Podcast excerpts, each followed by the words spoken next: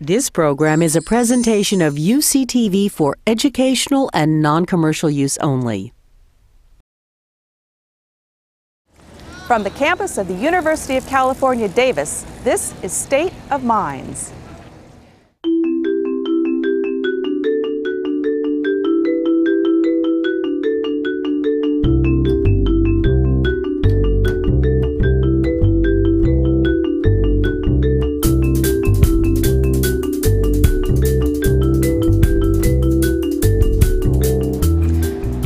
Evening, and thank you for joining us. I'm Shannon Bradley. We'll begin tonight right here at UC Davis with a story on how UC research is helping the California cut flower industry compete with growers from other countries. From there to a warm welcome back to UC students of Japanese descent who were pulled out of school and put into internment camps during World War II. Following that, a trip to the California Delta for a look at what engineers at Berkeley are suggesting to protect this fragile water system. And finally, a visit to the Loft, a new hub of nightlife on the campus of UC San Diego. This is the horticultural greenhouse facility here at UC Davis, one of several sites where researchers are coming up with strategies to help California's floriculture industry thrive in today's market. Plant scientists are teaching growers to become more eco friendly by using fewer pesticides and improving post harvest techniques so that flowers grown here outlast those grown abroad. Paul Fotenhauer spent some time visiting growers throughout the state and has this report. California flower growers transform their land into absolute beauty with a fragrance to match. But don't let this idyllic scene lull you into thinking that this is the business for you. Currently, more than 85% of the flowers consumed in the United States come from a foreign country, versus in the 70s, it was basically 0%. Growers are fighting to hold on to that last 15%, a share that still adds up to a $10 billion a year industry in California. Today, the focus is on flowers that South Americans can't grow as well, like orchids, lilies, and gerberas. The biggest region in the state for growing cut flowers is the Santa Barbara area where Van Wingerden's Westland Floral is located. How many plants? Yeah. We, we plant about 50,000 plants per acre. They distribute bouquets to stores all across the country. U.S. cut flower producers have one of the smallest profit margins in agriculture. It does not look good for uh, being cut flower producer in the United States. According to Van Wingerden, carnations, chrysanthemums, and baby's breath are, for the most part, no longer grown commercially in the U.S. because foreign countries have cheaper labor costs and nearly perfect weather for growing flowers. And we are close to the, to the uh, American market that helps us currently to be a viable source still. But we are having difficulty staying profitable. California growers have relied on efficiency and new technology to stay afloat. Perhaps the biggest source of that knowledge is UC Davis where leading plant scientists are working shoulder to shoulder with a wide range of growers. The California cut flower industry also includes container plants. Here at Half Moon Bay, the Nurserymen's Exchange grows more than 300 varieties of plants for the home and garden. And they say that technological advancements have enabled them to grow stronger plants that last longer. How can we survive without doing the right practices with water? You cannot. How can you survive if you cannot control your pests? You cannot. You know, if you can't grow the plant in a certain amount of time, you will not survive. If you don't have good shelf life for the consumer where they have a good result, you cannot survive. Every penny of production has to be monitored for our success. Both Pearlstein and Van Wingerden owe a sense of gratitude to UC Davis researchers who provide them with tools to deal with such things as insects, viruses, and post harvest challenges.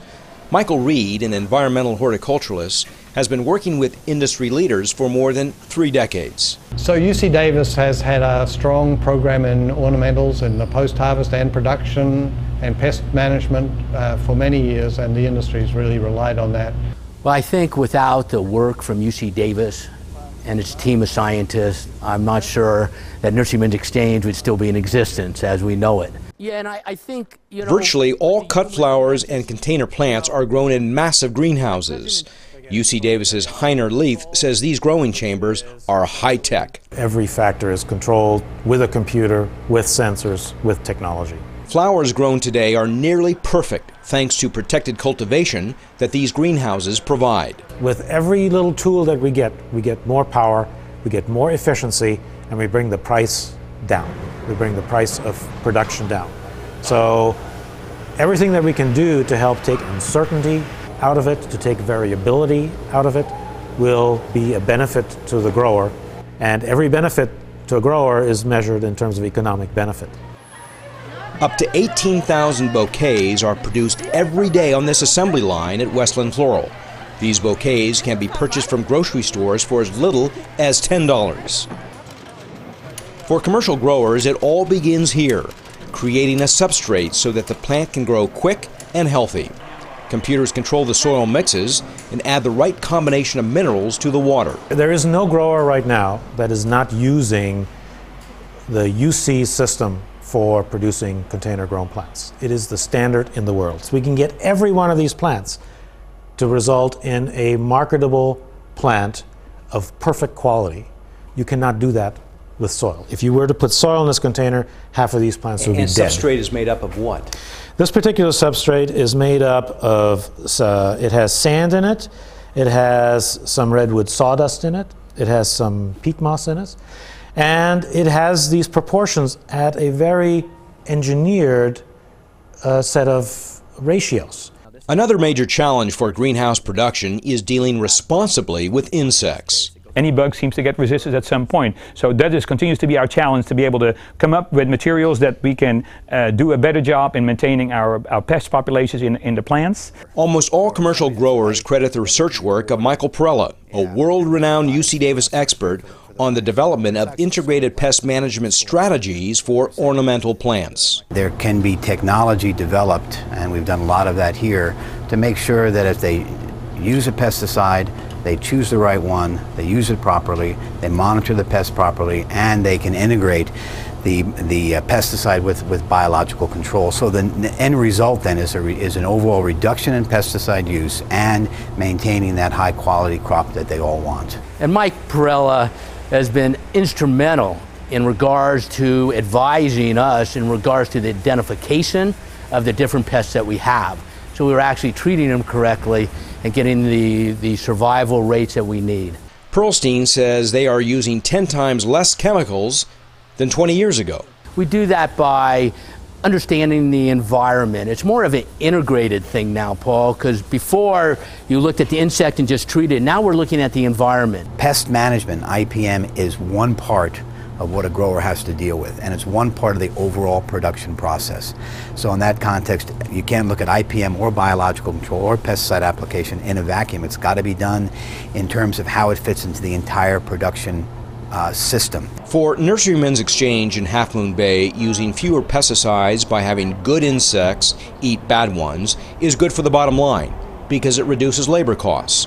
Meanwhile, in Carpinteria, Westland Floral has shifted to biological controls for the same reason. In Mother Nature, the, uh, the beneficial bug will uh, always be the predator of the bad bug, and the bad bug will never become immune to the predator. So it is always going to be something that works for it versus chemical applications. It has been proven in many studies and continuously in our practical applications that if you don't um, uh, rotate your pesticides or have new pesticides available on a regular basis, you will lose the battle. And we have lost the battle numerous times, and that's why uh, benefi- beneficial control has become very popular, even though it's costly. One of the most destructive insects that attack Gerbers are leaf miners, tiny flies that deposit eggs on leaves. If not controlled by parasitic wasps, soft chemicals are used to eliminate hotspots. These sprays do not kill the beneficial insects. Much of the work that Michael Reid has done is improving post harvest technology. He has devised ways to keep flowers fresh during the long transit runs to stores across the country, such as cooling flowers to nearly 32 degrees, a method to protect flowers from harmful ethylene gas, and a computer chip to monitor temperature of flowers during transportation. Embracing cutting edge technology has been critical for California flower producers. UC Davis researchers are optimistic that continued advances like these will keep California's $10 billion industry in peak bloom. Reporting from Davis, I'm Paul Fotenauer.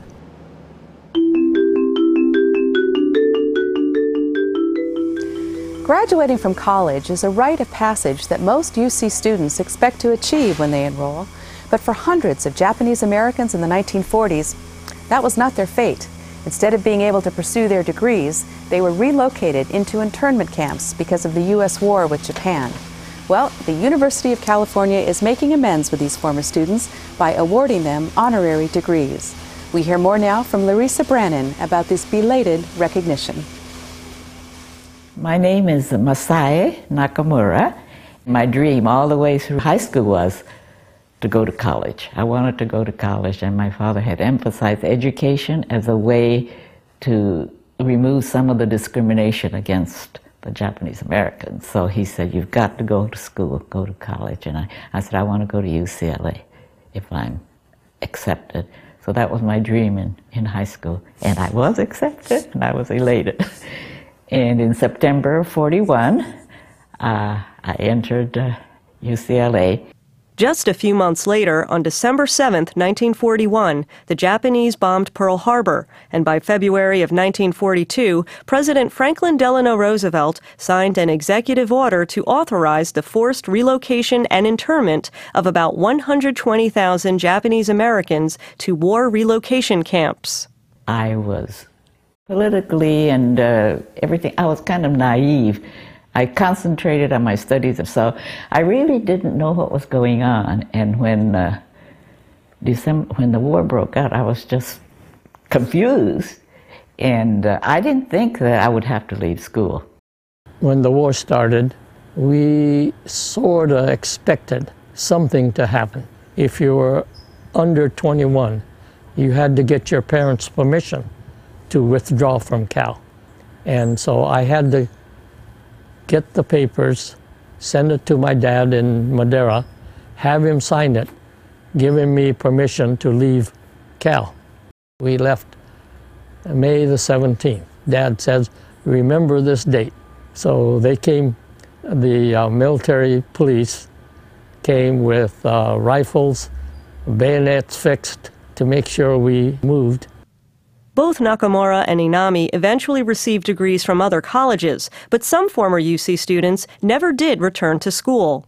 So I was in my second year in Davis there when the, when the war broke out.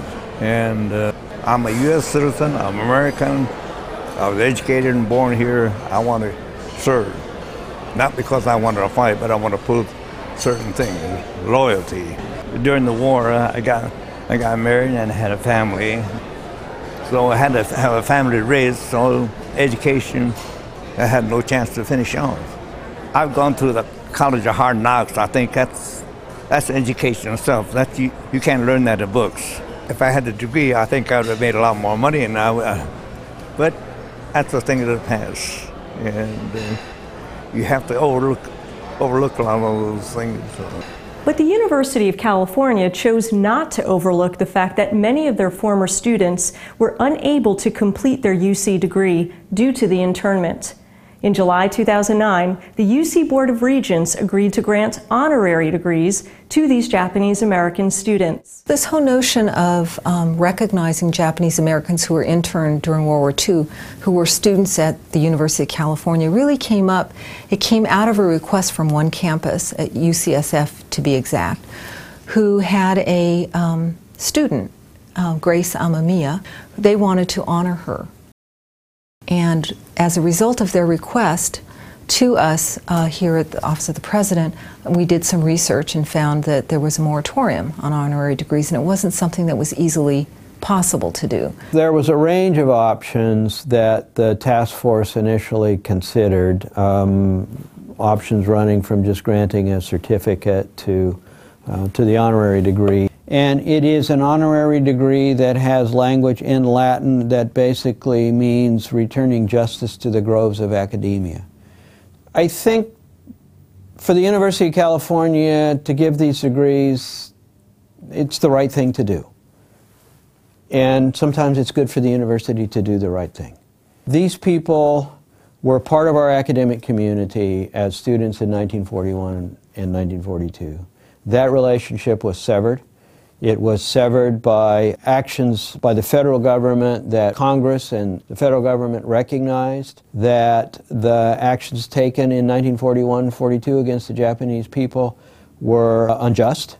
This honorary degree, it's one small way that we can um, really respect the students that we serve and to right a wrong, in a sense, um, take care of some what has been called unfinished business. By virtue of authority vested in me by the Regents of the University of California, I confer upon you the UC honorary degree. Last December, about 50 Japanese Americans donned caps and gowns at UC San Francisco, Berkeley, and Davis to receive honorary degrees from the University of California, some 70 years after being forced to leave their respective campuses. In addition, family members accepted honorary degrees for former students who could not attend in person or who have since passed away. Of course, now getting a degree isn't going to be of much, much help to me, but uh, the very fact that uh, I'm being recognized for having spent at least three years here, and in the middle of the junior year, I'm uh, evacuated, forced to leave, is uh, quite an honor to be given a honorary degree. In fact, someone said, "Hey, you're going to be class of 2009." I said, "Yeah, I guess you're right." In Oakland, I'm Larissa Brannon. These ceremonies all took place in Northern California. UCLA will be holding a similar ceremony in Los Angeles in May. This floodplain is part of the California Delta, a complex system that delivers water to farms and cities throughout the state. Well, much of the Delta's expansive network of levees is in disrepair, and as a civil engineer from UC Berkeley notes, a lack of coordination among the agencies responsible for the Delta could lead to another Katrina-like catastrophe. Roxanne Makasdjian explains. By 2100, we expect sea level to be up a minimum of one meter. That means uh, Sacramento is going to become beachfront property. Getting a picture? The graduate students in Professor Bob Bea's civil engineering class at UC Berkeley are doing more than just the required coursework. They're participating in a major research project Bea is leading. The four year study, funded by a $2 million National Science Foundation grant, will examine the all important system of waterways known as the California Delta. The goal is to help avert the worst consequences of a major short or long term disaster. The project is called RESIN, Resilient and Sustainable Infrastructures, a subject Bob Bea has studied for decades. It says we had a breach, and that's where part of the floodwater in New Orleans came from. Bea and his colleagues surveyed the damage from Hurricane Katrina in New Orleans five years ago. Katrina serves as a grave warning about the potential for disaster in California. Uh, we've learned you can't ignore it because if you do, uh, it will get its revenge. The California Delta lies roughly between San Francisco and Sacramento.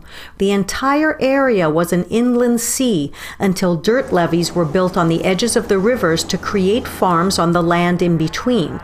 The Delta has since become a major resource for California. Its water is pumped out to 25 million Californians and to farms that produce half the nation's produce. And 80% of the state's fishery species live or migrate through the Delta. But the levees, also used as roads throughout the delta, are deteriorating and have caused the farms to sink below sea level. Fresh water has decreased due to drought and other pressures, and fish populations have diminished greatly. To sustain the Delta's resources, Bea says that what's needed is not new technology, but new ways of thinking.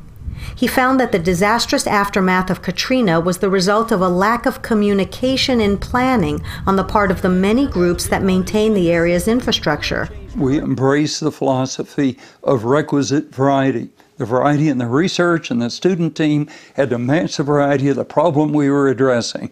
That became the watchword of our project. The study is a huge collaboration, including experts from public and private institutions and professors and students from many campuses. The researchers began to look for an area that would serve as a microcosm for the larger problem. They found Sherman Island in the heart of the Delta.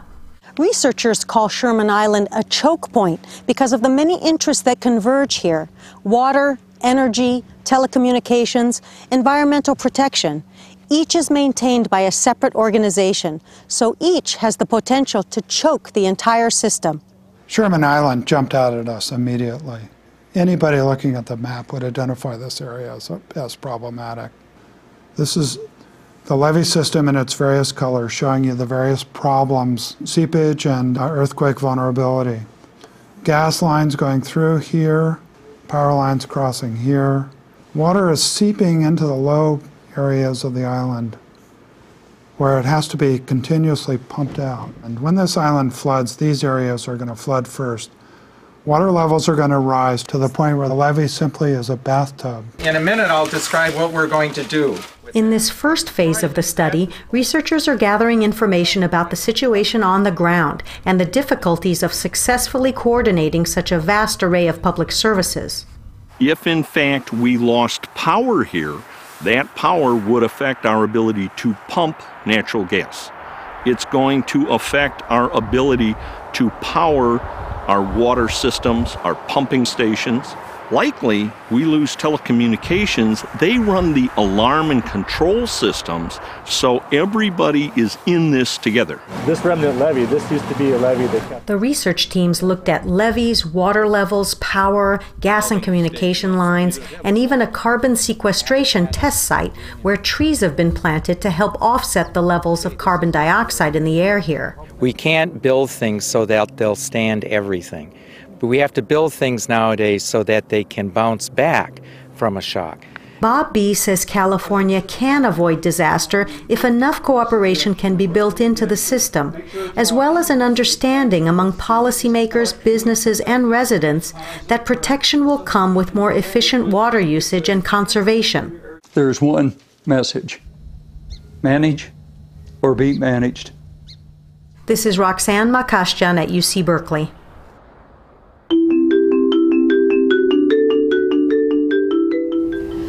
Some UC campuses like Berkeley, UCLA, Santa Barbara, and here in Davis have the wonderful amenity of being right next to vibrant urban communities, so finding something to do at night is easy. But in San Diego, that's not the case. UCSD is far from downtown La Jolla, and campus nightlife, well, there wasn't much, but there is now. My friend and colleague Rachel Bradley takes us into the loft. It is well after 9 p.m. and a line is forming outside of San Diego's newest venue. Not located downtown or at the beach, the best spot to catch new music and innovative performance is on the campus of UC San Diego. Welcome to the Loft.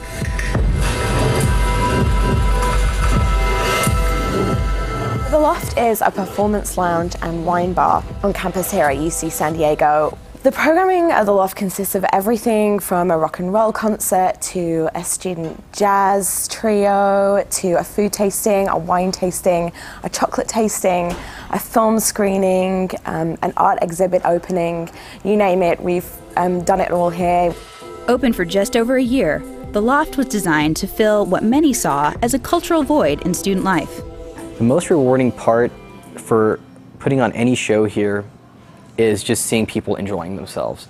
Because I guess UCSD has a reputation of being the, the University of California for the socially dead.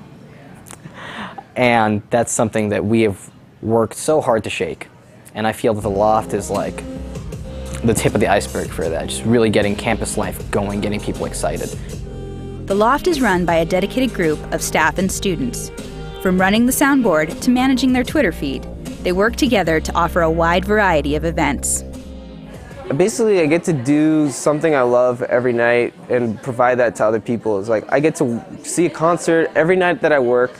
I get to meet bands every night that I work, and at the same time, the whole crowd is experiencing that same thing. And you know, there's something kind of beautiful about that because here at the Loft, we have a show like every week. There's something. There's something great. It just feels really good to be a part of something like that.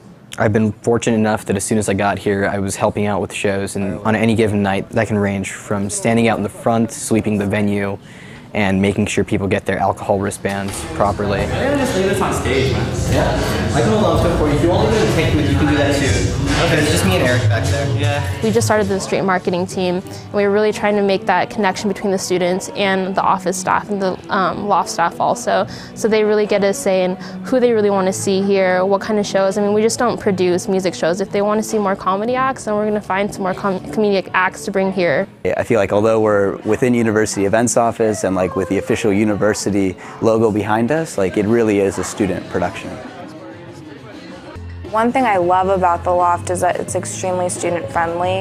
It really caters to our interests. We're always open to input and suggestions from students. Even um, this little stage right here is just open up to anybody, like any student org who has um, a performance they want to put on and just get, you know, word about themselves out. One of my friends is a manager here. He's the curator of Luminance. It's actually a show that brings Asian Americans from YouTube. They often like seeing um, covers of songs, and he actually gets them to come over here to do live shows.